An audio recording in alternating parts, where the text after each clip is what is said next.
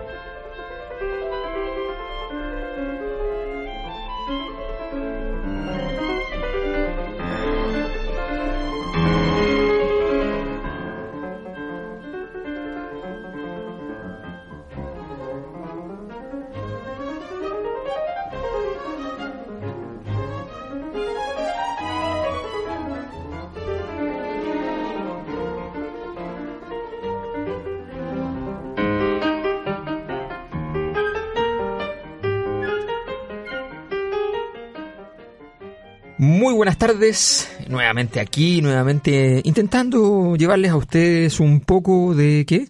¿De qué será lo que llevamos, Carlos? Hoy día llevamos un poco Carlos de Azócar. mm, filosofía del lenguaje, Un poquitito. un poquitito, La familia rica que más ha aportado en la historia. de la, la familia más culta y rica. ¿Cómo Esto queremos, esto queremos decirlo con toda claridad. No siempre los ricos son un aporte a la sociedad, Generalmente muy por el contrario. de- más bien son un costo, un lastre. No nos engañemos, esa es la verdad del asunto. Pero Sí. resulta que hay una familia rica que en la historia hace un aporte. Hace dos grandes aportes, digamos. Sí, tres grandes aportes. Tres grandes Tres grandes aportes porque perdió su fortuna además. Sí, claro. Pero ahí uno podría decir si fue un aporte o no fue un aporte. Depende, depende de qué lado uno esté. Claro. Sí, Pero mm, no, porque pero hay un miembro de la familia que renunció a su fortuna antes que se la quitaran a la familia. Ah, exacto, claro. Sí. Hay una familia que tiene un nombre fantástico, que usted además tiene películas y todos los miembros de la familia, porque son una familia interesante. O sea, hay pocas familias tan interesantes como esta. Como esta. La familia Wittgenstein. Wittgenstein. Yo siempre a mis estudiantes cuando les trato de enseñar cómo se dice, se complican completamente. Sí, yo siempre les digo, pero sí es fácil. W-I-T-T-G-E-N-S-T-I-N. y ahí los tipos así, pero ¿cómo? ¿Qué es lo que se Eh, dice? Bueno, el, el- el más conocido de la familia es un hombre que eh, eh, revolucionó dos veces la filosofía Claro. Yo y sí- escribió dos libros. Exacto. O sea, escribió dos libros y cada libro que hizo revolucionó la filosofía por completo. Hay un tercero, pero que es básicamente una compilación de, Sí, digamos, sí, de sí, sí, sí. que son Sí, los no, libros, es como hondero. el libro azul, ¿no? Pero, Así claro, que- azul y marrón. azul y marrón. Ah, ya, y que perfecto. son unos cuadernitos que se encontraron el azul y el marrón. Ya, perfecto. Entonces, no es como el mar azul, sino que es un libro azul y marrón. Eh, claro, Ludwig Wittgenstein es el hermano filósofo, Y que yo Filo siempre, el filósofo. Sie- siempre lo comparo con esta frase que, o sea, esta, esta frase que, que, se, que se le atribuye finalmente a Miles Davis. Y hago de hecho la comparación, o sea, cuando le preguntan, ¿y usted qué hace acá en una fiesta de rico? Él digo, dice, bueno, hay gente que dice que yo he revolucionado cinco o seis veces la historia del jazz. Bueno, este caballero le pasó lo mismo y la gracia justamente de los grandes, digamos, de estos, de estos absoluta y totalmente descollantes seres que se meten en una determinada disciplina, en una determinada área, es que finalmente no solamente revolucionan la misma área, sino que se revolucionan aquello que ya habían revolucionado. Y este es el caso particular Por el caso de Ludwig. Pero nosotros vamos a hablar fundamentalmente, pero primero vamos a hablar de Ludwig porque es demasiado interesante, de Paul. Paul. Que es lo que corresponde, porque todo le a decir Paul, pero es una, un anglicismo inadecuado. Exacto. Porque los pobres son austriacos y por tanto son hablan alemán. Entonces, Paul Wittgenstein, que es el pianista. Exacto, como Paul Schaeffer. Que, que, tiene una gracia y es que eh, era muy eximio en tocar eh, obras de piano para una mano. Pero vamos a contar por qué. Vamos a contar por qué. Vamos a contar por qué. Pero dejémoslo allí porque es un tema que no tiene... Hay que, hay que decir una cosa, que finalmente el el, esta es una excusa perfecta. O sea, si, este un hay un programa que, que, es más o menos así como ustedes, que viene con chanfle, este es un programa con chanfle. O sea, que nosotros en realidad... Pero aprovechemos la excusa perfecta para saludar a nuestra excusa perfecta en, eh, más importante. ¿Quién es? Hay una persona que es auditor de este programa, ah, claro. que nos ha ayudado mucho y, siempre encuentra la excusa perfecta para ayudarnos. Exacto.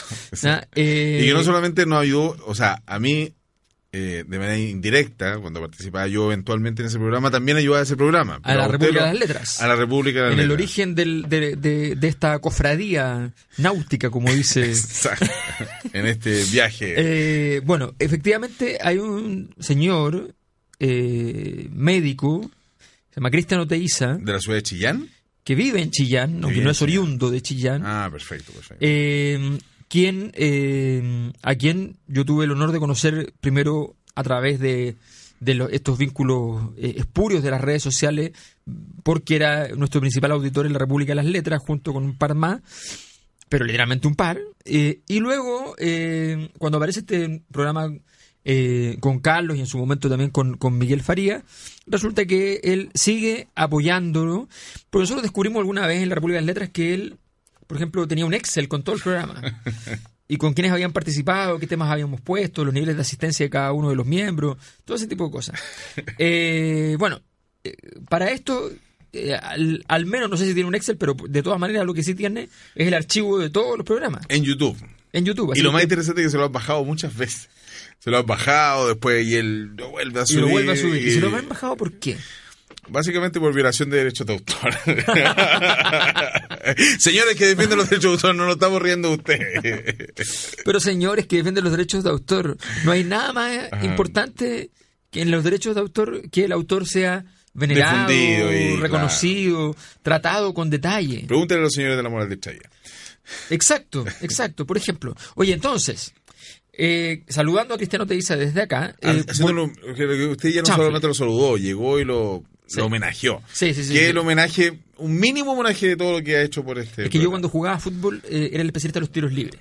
Ah, Los tiros libres eran con mucho chanfle. Con mucho chanfle. Entonces, entonces era el Roberto Carlos, pero no por los amigos, porque no, es que tenga muchos amigos. Eh, bueno, entonces, en este escenario, en este contexto, es que estamos con los hermanitos Wittgenstein. Para que tengamos una idea, para la gente que no conoce a Ludwig, que, que es el más conocido, yo tengo una polera para mi hijo con el rostro de Ludwig Wittgenstein.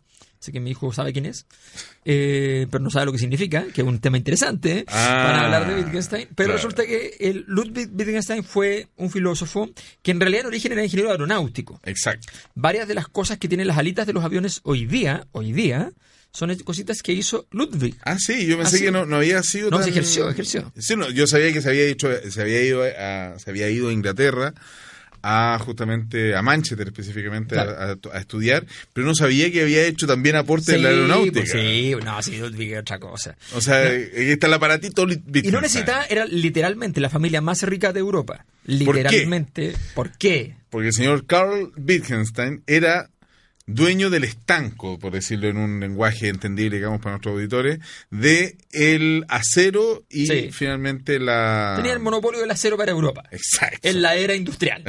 bueno, eso produce dinero.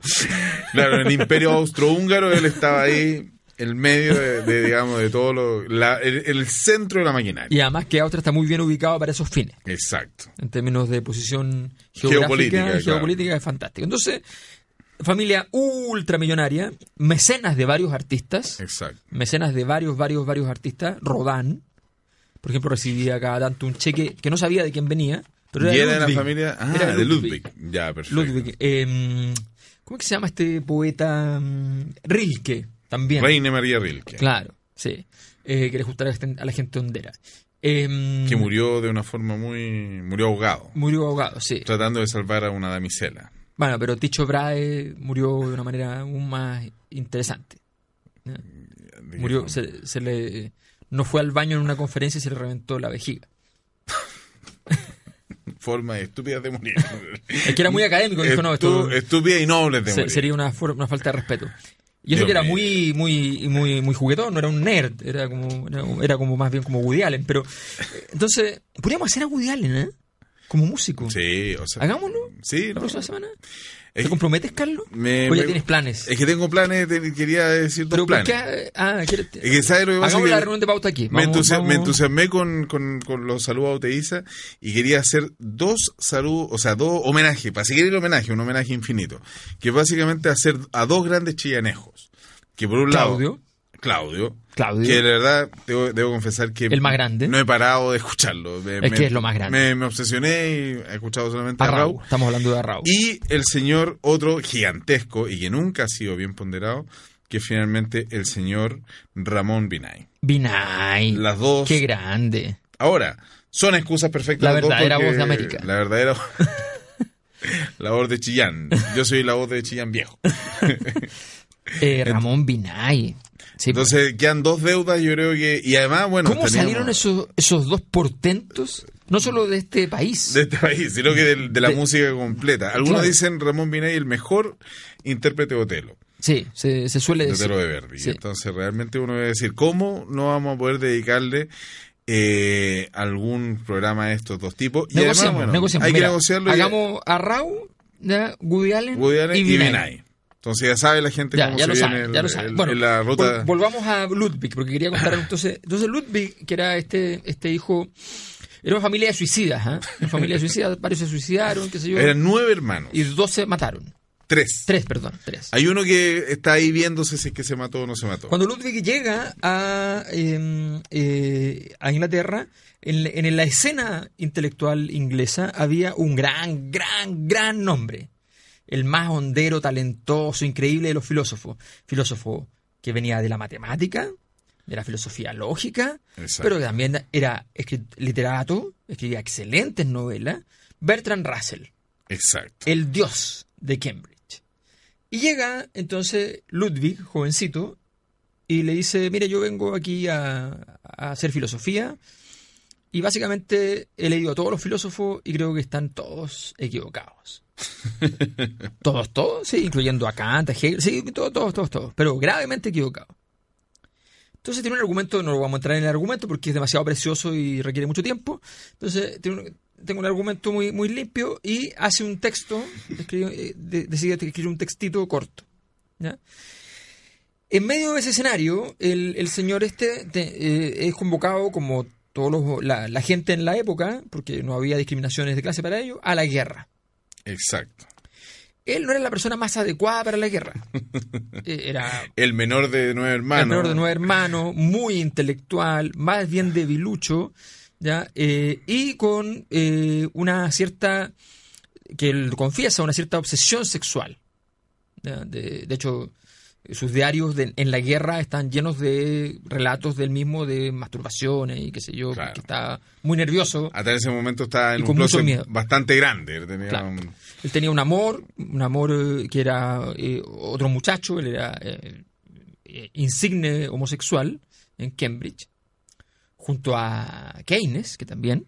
Exacto. De hecho, Que de se hecho- dice que tuvieron un affair, Pero hay, hay una teoría más interesante aún. que tuvieron hijos. No, no, no. Muy no. inteligentes. No, justamente porque Keynes era homosexual. Hay algunos, digamos, eh, economistas neoclásicos que dicen, por eso él nunca pensó en el futuro. Pensaba solamente en el presente. No, no. Bueno, si usted no sabe, a uno Porque tiene que hay una frase famosa de Keynes que dice, porque cuando se le hablaba de que la economía se regula en el largo plazo, él contestaba, en el largo plazo estamos todos muertos. Exacto. En relación a que los economistas clásicos y neoclásicos siempre estaban diciendo No hay que intervenir la economía. que hay que dejar que el mercado se autorregule. Esa Entonces fe, le decían, esa- pero- y eso se demora en regularse, entonces le decían, bueno, pero se regulará en algún momento. Claro. Eh, entonces en el largo plazo estamos todos muertos, decía él. Bueno, entonces eh, este señor Ludwig Wittgenstein eh, efectivamente va y, y llega un día donde Russell y le dice, mire, yo voy a revolucionar la filosofía con este librito. Aquí está. De vuelta de, de la Claro, guerra. de la guerra. Y Y lo había escrito entre medio de la guerra. en la guerra misma. Entre lo medio de la. Sí, trinchera. sí, en las trincheras lo estaba escribiendo, tal cual. Como sabe, entretenido. Junto con el diario de vida, eh, em, porque de pelear, pelear así mucho no hizo, pero estuvo en la trinchera y le llegaban las bombas, o sea, estaban los bombazos ahí, o sea, era la guerra como era la guerra. ¿ya? Y la, la Primera Guerra Mundial, que hay que decirlo que es una guerra mucho más cruenta, porque la, más cruenta. la tecnología, digamos, de la guerra, como fue avanzando, de alguna manera ha ido finalmente haciendo por lo menos un poco más higiénicas las muertes. Hay un relato eh, de una de las guerras que dice una cosa muy sencilla, dice, en, la- en el campo de batalla no existen los animales, solo existen unas ratas inmensas que están mirándote, esperando, porque saben que te vas a morir luego, para comerte. O sea, relatos reales de las guerras. Bueno, entonces Ludwig ya eh, vuelve y le dice, este es mi libro, aquí está el mimio, va a publicarse, pero yo con este libro me retiro. ¿Pero cómo? Si eres un joven. Sí, pero me retiro. ¿Pero por qué te vas a retirar? Es que con esto se acabó la filosofía, están todas las respuestas. Permiso, me voy. Y se lo deja. Y se lo deja. El libro era una genialidad, efectivamente. Bertrand Russell lo, lo prologa. Tiene solamente cita a cuatro, a cuatro autores. Ya no, tiene, no, no cita a nadie más porque no, tiene, no valen la pena. Casi todos son matemáticos o Russell para que lo prologara. Eh, y luego eh, este tipo se retira. Y se va a hacer clases a Austria en un barrio pobre de matemática, se va a ser diseñador de interiores en, un- en- en la alta burguesía eh, europea. eh, Jardinero se- en un, fue jardinero. En un, ¿ya? en un, camp- en un monasterio. en un monasterio, se dedica a muchas cosas diversas porque él ya estaba retirado de la filosofía, porque la, filosofía había terminado con él. No, no, no con él como persona. Él había terminado con la filosofía. Claro. ¿ya? Hasta ahí llega la Hasta ahí filosofía.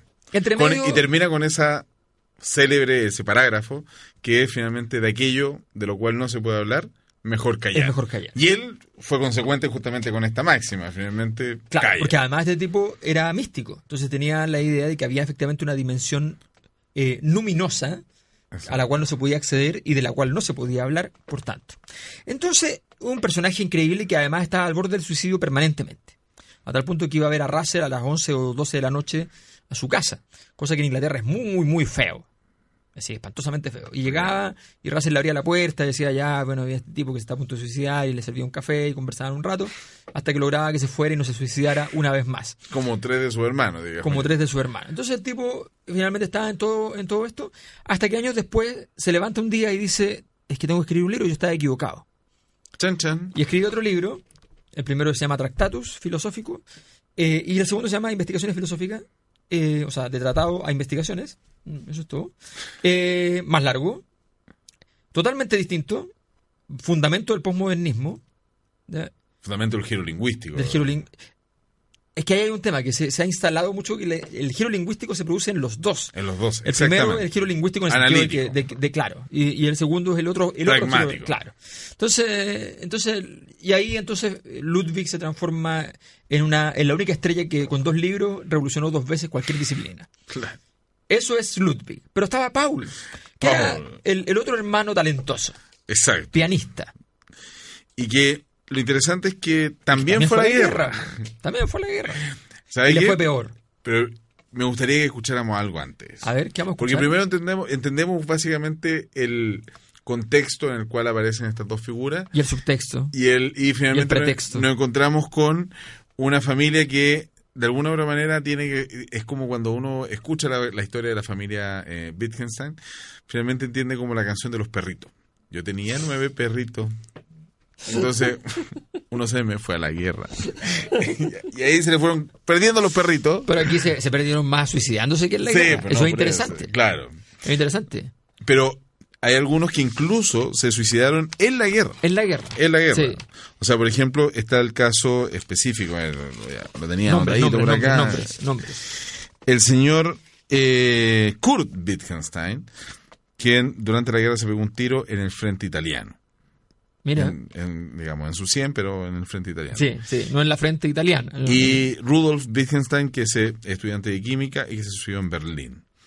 Y eh, al que al que hay una digamos una, una, un debate con respecto a si fue suicidio o no fue suicidio fue justamente eh, Hans Wittgenstein que probablemente se suicidó por ahogamiento pero en Estados Unidos entonces ahí hay unas dudas con respecto a si es que efectivamente se ahogó, o si se suicidó. efectivamente se tiró y se ahogó. Ya, ahí estaba Ludwig a punto del suicidio, estaban todos un poco en eso. Pero Paul, ya vamos a contar la historia y me gustaría que escucháramos una de las de las tantas eh, sinfonías o de piezas musicales que se le hicieron. Y este era un personaje que constantemente iba a la, a la casa de, de los Wittgenstein, eh, medio justamente a hacer como que tratar de, de, sacar ahí un pedacito de la fortuna, pero también justamente a estas tertulias en las cuales los, los hijos comienza a incorporar su capital cultural incorporado, digamos, que es un capital no solamente con respecto a, la teoría de los capitales de, de Bourdieu, que básicamente este capital que se hace carne a través de las conversaciones, a través justamente de la experiencia estética que podían tener estos hermanos. Y específicamente me refiero a Richard Strauss, no el de los valses, sino que el más contemporáneo, el que tiene esta música. Por ejemplo, tiene la ópera Electra, que es mm. sumamente, digamos, revolucionaria en términos de las sonoridades. La fuimos a ver juntos alguna vez. Justamente, por eso. Estuvimos allí. Estuvimos allí en, el, Teatro Carabinero. En el Teatro Carabinero. Sí. Con un montaje bastante particular. Después del terremoto. Exactamente. Y este es eh, la Sinfonía Doméstica justamente a partir de un espacio doméstico en el cual se generaron muchas cosas. Qué interesante, es como sinfonía doméstica. Exactamente. Eh, hay mucho que decir de lo doméstico, pero no, lo vamos a ver después. Escuchémosla primero. Escuchemos acá, en música política. Y, e iba a ver a los Wittgenstein. Iba a ver a los Wittgenstein y, le, compuso eso para esto le compuso para Paul. Bueno, las lucas, digamos. Seguro. Seguro. Eso lo vamos a ir bien. Acá, en música y política.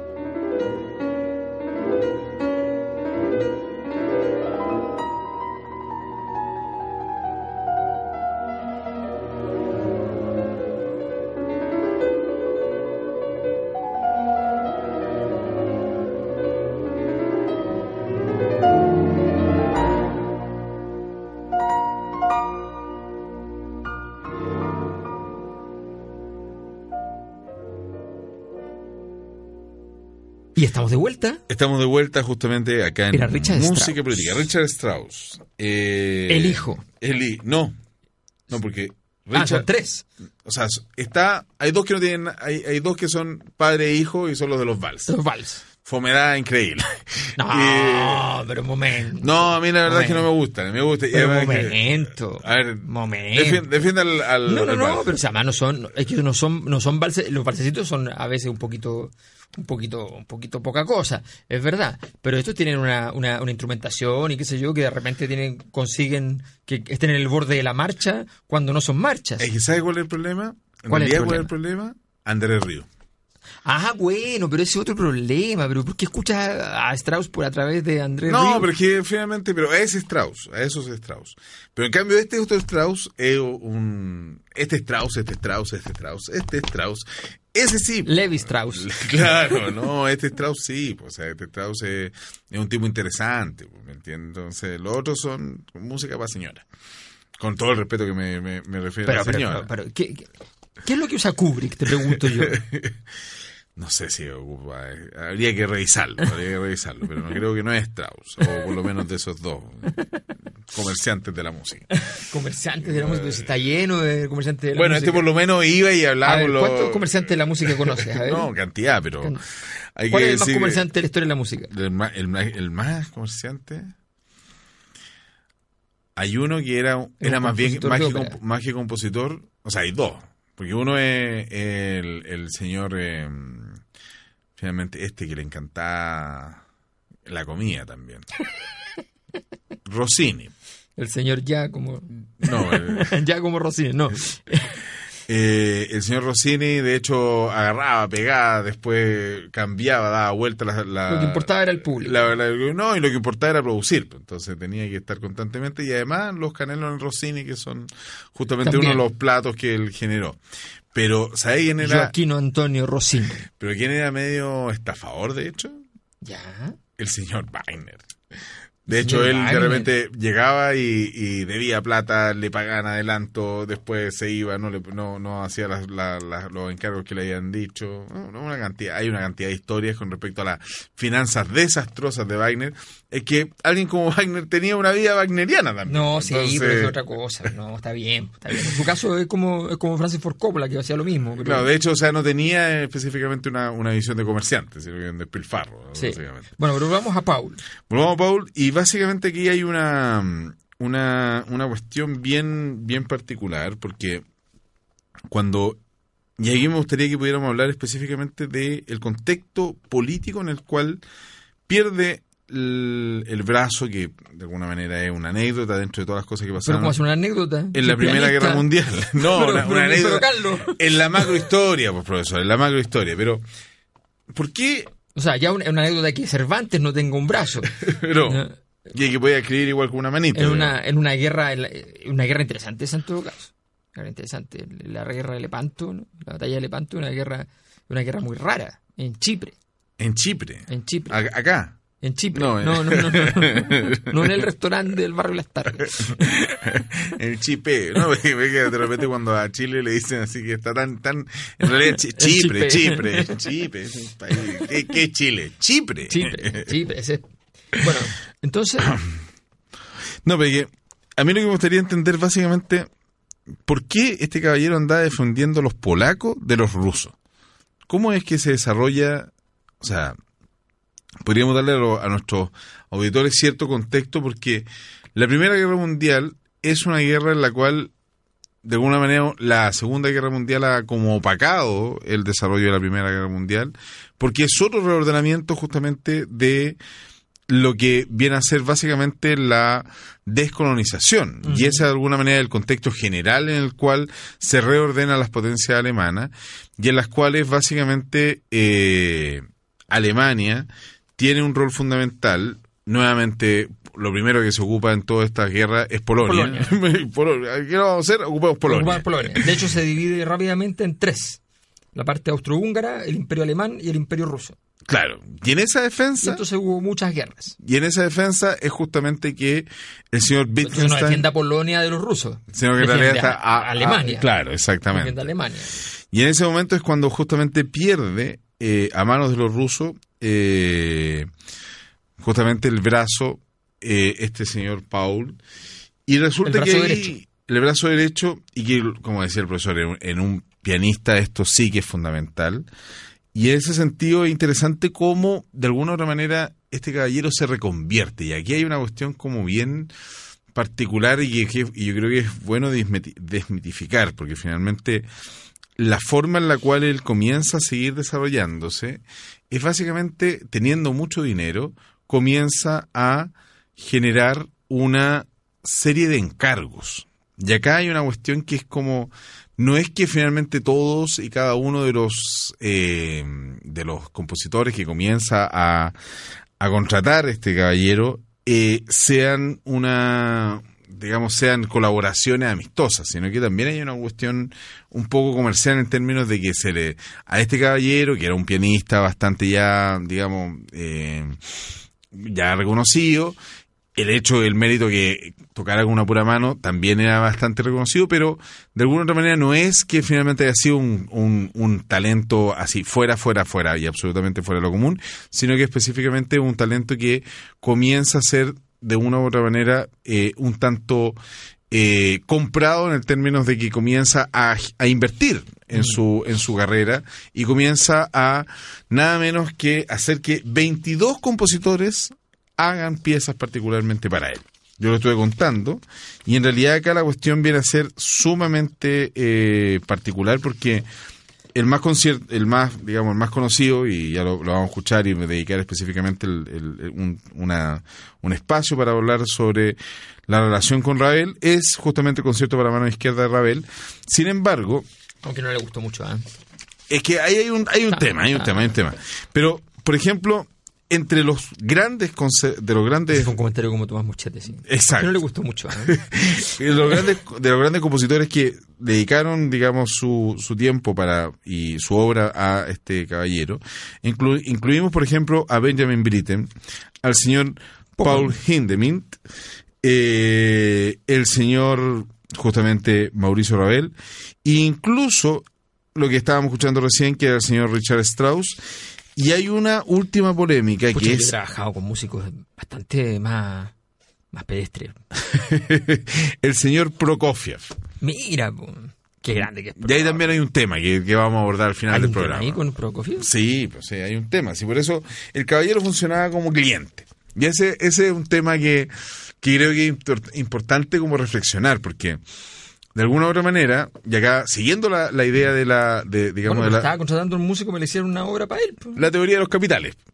O sea, el tipo lo que hacía era básicamente transformar capital económico en capital Eh, cultural. exacto. En capital, digamos, y, y en, y en fama y en capital simbólico en última instancia. Porque, o sea, lo que llega a nuestros días es como, oye, mira, muchos compositores le compusieron a él Sí, cosas, y en realidad uno dice, bueno, pero había, un, había una platita de por medio. po. Entonces Mm. ahí el asunto, de alguna u otra manera, baja un poco la, Ya, la idea de que... Ahora, eh, era, em- era más guapo el hermano, ¿ah? Bit- Ludwig era mucho más guapo. Sí, no, Sí, en realidad sí. hay que decir que la, carita de, de, De, de Paul, Paul no era muy... no es muy agraciada y aún más interesante es como la, la forma en la cual él, él comienza a desarrollar esta, este vínculo con los distintos... En cambio, morir Ravel de una pinta Sí, oye, profe, pero hay una cuestión que a mí me cae la duda. ¿Por qué estos caballeros iban a la guerra teniendo tanto, tanto, tanto dinero? Que una, una, lo, lo, lo, lo- dijimos al pasar nada más, pero... Porque había honor. Una O sea- tan simple como esa. O sea, no- era, era indecente. No un tema, claro, de, de posibilidades, porque tú efectivamente te podías, siendo así de rico, evadir la guerra. Claro, por supuesto, pero era un tema de honor. O sea, la, la, la familia iban a la, iban a la guerra entendiendo que estaba en juego la... Parte de su, además en este caso sí parte directamente de su fortuna. Bueno, pero tú podías financiar la guerra. Si no, Claro. La mayor parte de los ricos en la historia no han ido a la guerra, sino que la han financiado. Y, ¿Y qué pensó lo- a mí lo que me han, siendo tan ricos como habíamos dicho, que hayan estado ahí en el frente de batalla y no, hayan y- estado de y- y sin, y sin- generales. y sin jamás hacer un lío por aquello, porque podría haber sido que los obligaron y qué sé yo, pero estaban intentando salir, sacarse del servicio. Exacto, Pero- claro. Pero no era el caso, digamos. No, tengo un certificado de estudio, estoy en la Universidad de Cambridge. Se me echó a perder el Lexus. Ah, no, esa es otra historia. Oye, demanda. Demanda. Demanda al canal de Luxich. que, es que increíble. Oye, pero qué cosa más increíble. ya, pero bueno, Paul Ay, Wittgenstein. no morder la mano que te, que te dio de comer o que te iba a dar de comer o que, te iba a armar un negocio. Qué loca la vida. Locura. Eh, ¿Cómo la, la gente hace todo lo posible para arruinarle la, la vida a los padres? Es impresionante. Oye, sí, uno tiene una buena noticia, va a llegar a las Naciones Unidas cuando le toca a uno, y de pronto el hijo ahí está, El hijo. demandando a Ravel. O el tío de la nuera, como se O el dice. tío de la nuera, el tío de la nuera. Oh, Ahora, hay una maldad cuando reflotan eso, que si aparece el Sí. mojoncito así. Sí, hay, son maldades, son hay una doble eh, Bueno, pero intención. escuchemos algo de, de Paul con Mauricio que- Ravel y hablamos de lo de Ravel. Escuchemos por lo menos un extracto, digamos, el comienzo, que realmente es muy impresionante este concierto, y puedes después hablar justamente de todas las implicancias y vericuetos que tuvo esta relación justamente. Música de comerciales con Maurice Ravel. No, no, no, no. Aquí es terrible porque yo siempre cuando le eh, paso Wittgenstein y hago esta referencia justamente a, a mis estudiantes, trato de que se acuerden de Ravel y que de alguna u otra manera esto les resuena. Y... A ver, trata de recordarnos, por favor, a Ravel. No, no, no, lo hago siempre en clase y siempre sale un desastre. Pero, no, por favor, ¿cómo te salir mal? Si es una cosa muy sencilla. no, pero si ya lo- es que ya después de, de lo de Manuel estoy un poquito avergonzado. Sí, te salió muy mal, pero, pero por eso, reivindícate. Pues, No, no, tengo, que tener otro espacio para, reivindicarme. Otro espacio. Sí, no, también es cosa de los artistas, de, de No, sí, el asunto. insoportable los artistas. sí, está bien. Ok. Ok, Mejor escu- escuchemos a, a, a Paul Wittgenstein, pero tocando a Maurice Ravel. Eso es lo que, lo que quería decir, que encontramos una grabación estrictamente de Paul, Como corresponde. como corresponde. Muy bien. Eh, si usted escucha más o menos mal el asunto es porque, bueno, Y, es y una- lo escuchamos y lo encontramos nosotros. Lo encontramos- En, el archivo en Alemania, Exacto. no en YouTube. mandamos ahí a un par de ayudantes para que pudieran hacer eso. A Castañeda. Un saludo fue- para Francisco Castañeda. Castañeda fue a Alemania. Aquí estamos, en Música y Política.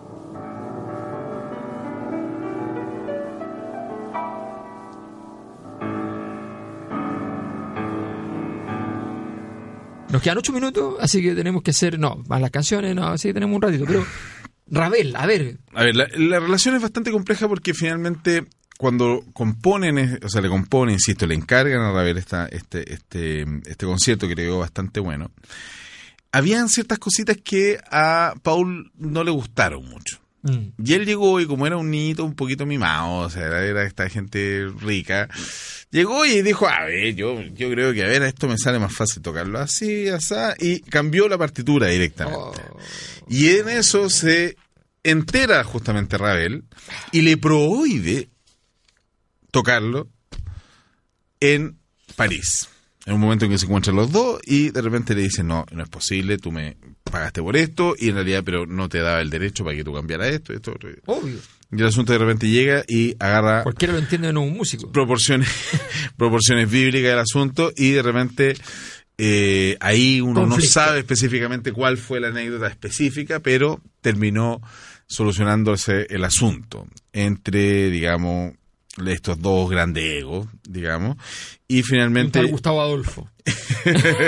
ustedes lo pudieron ahí eh, lo pueden ahí escuchar y en realidad es una composición sumamente interesante que tiene la gracia que yo creo que tiene esta esta esta composición es que va pasando por distintos momentos y en algún momento eh, empieza de forma muy muy tímida a aparecer el piano y en algún momento ya llega y, y realmente una una un- una una fuerza y una energía sumamente digamos, conmo- conmovedora. Y ahí yo creo que efectivamente hay una colaboración bastante interesante. Pero llegan a acuerdo. Llegan a acuerdo y finalmente la obra puede ser tocada en París, estrenada específicamente en París, con la dirección de Maurice Ravel y eh, la ejecución en el piano de Wittgenstein. Ah, mira. Ya. De hecho, lo que escuchábamos no específicamente es ese momento, sino que es una, una digamos, eh, ejecución posterior que hace... La pieza histórica más interesante que el momento en que Jesucristo eh, toca el piano. Claro, no, eh, era Paul, pero digamos, hay que decir que Paul además hizo un viraje que es interesantísimo, que finalmente que él se va a Estados Unidos. Pero eso yo creo que tenemos que escuchar otra cosita que también le hizo nada menos y nada más Ah, que... pero ese momento en que hablamos de la hermana. Exacto, Eso pero es muy polémico en los partidos de fútbol. Benjamin... Ah, ah, ¿Cómo hablar de la hermana? Por eso, por eso Francia perdió un mundial. Ah, ¿sí? No hay que olvidar. Ah, porque Italia. tal- Porque Materazzi le dijo algo sobre su hermana a Zidane. A Zidane. Y ahí viene el, ca- el Y cabezazo. Zidane era hombre de puerto. No se andaba con chicas. Claro, entonces dijo, no, me pueden decir cualquier cosa, pero a mi hermana no. Y pum. Es impresionante cuando uno revisa la publicidad y, por ejemplo, estuvo durante mucho tiempo. ¿Y tu hermana? Sí. ¿Se acuerdan? Y en ese momento donde el feminismo, digamos, no había irrumpido nada, no generó ningún tipo Nada, la de- gente reía. No, pero hay unos, unos comerciales aún más impresentables. Uh, no sé Era cómo ser cantidad. impresentable. Ya. Impresentables. Pero escuchemos las diversiones para el piano de, eh, la, mano, de la mano izquierda y orquesta de nada menos y nada más que Benjamin Britten. Y aquí yo escuché, escuché una, o sea, escogí una pieza chiquitita que es una variación sobre la tarantela. Mira, Precioso. tú no pudiste contar lo de Britain, ¿no? No, Ah, qué dolor. Ya, ok. Bueno, ahí estamos hablando. Estamos aquí escuchando a Benjamin Britten en Música y Política.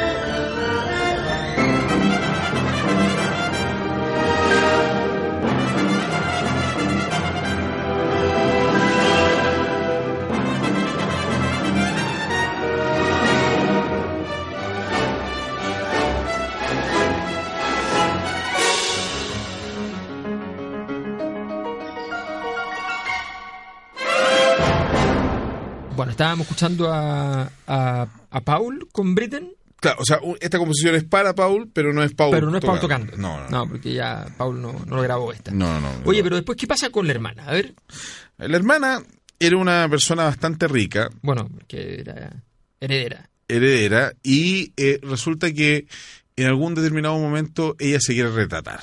Y se quiere retratar porque se iba a casar, entonces eh, resulta que Hay que buscar el retratista. hay un persona, un, un pianista, un- o sea, un pianista, un, Hay pintor en la Plaza de Armas. que está dando ahí dando vueltas y que, que parece que es medio talentoso el cabro, un poco bohemio, que es un señor... Un, Medio místico. claro, un tal Clint.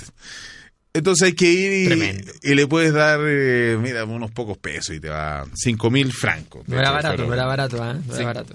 Cinco mil francos, pero este caballero tiene una, una particularidad muy... Cinco, cinco mil florines, para ser exacto. Mira que. Y entonces lo que hace es básicamente eh, llegar y no, no quiso aceptar el pago, y esto es una cuestión muy particular, digamos, muy que habla muy bien del, del señor Klimt, es que finalmente él no quiso aceptar el pago mientras eh, no se terminaba la obra. El problema es que cuando termina la obra, a la señora Margaret eh, pensaba que esto era realismo. no le gustó. No le gustó, dijo en realidad, mira, ¿sabes qué? Pucha, como que no me veo muy bonita. Y eh, la verdad es le dijo, que... ¿usted sabe con quién se metió para hacer esto? O sea, soy Klimt. claro, exactamente. Pero tal en ese momento era un cualquiera. Pucha. Y la verdad es que eh, el resultado no fue el del agrado de la retratada. Y pasó que la sacaron de la mansión Wittgenstein.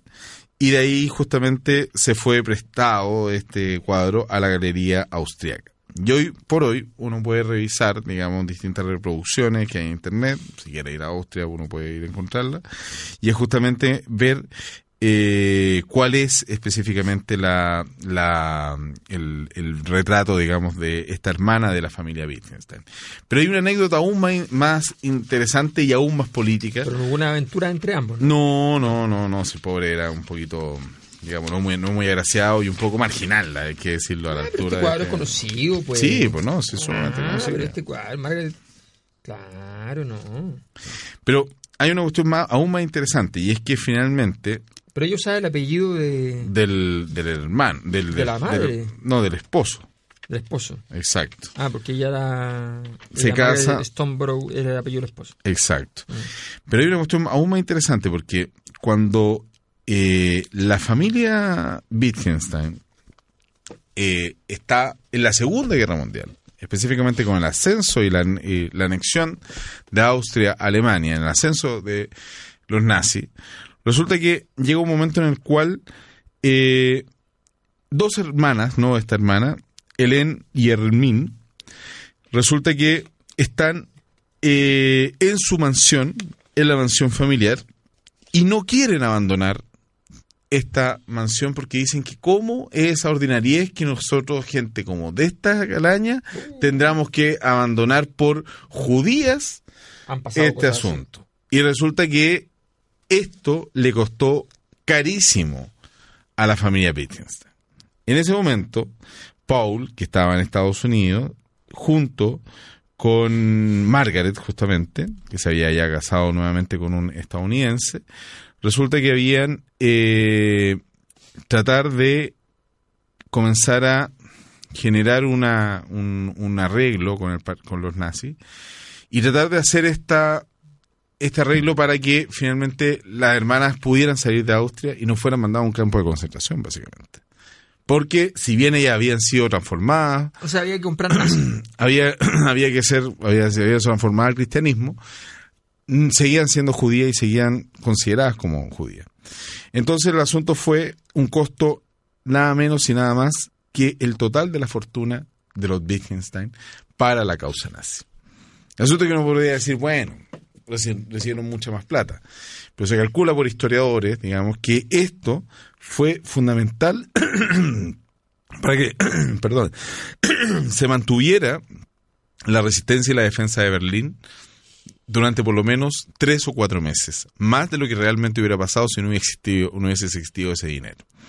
O sea, Mira.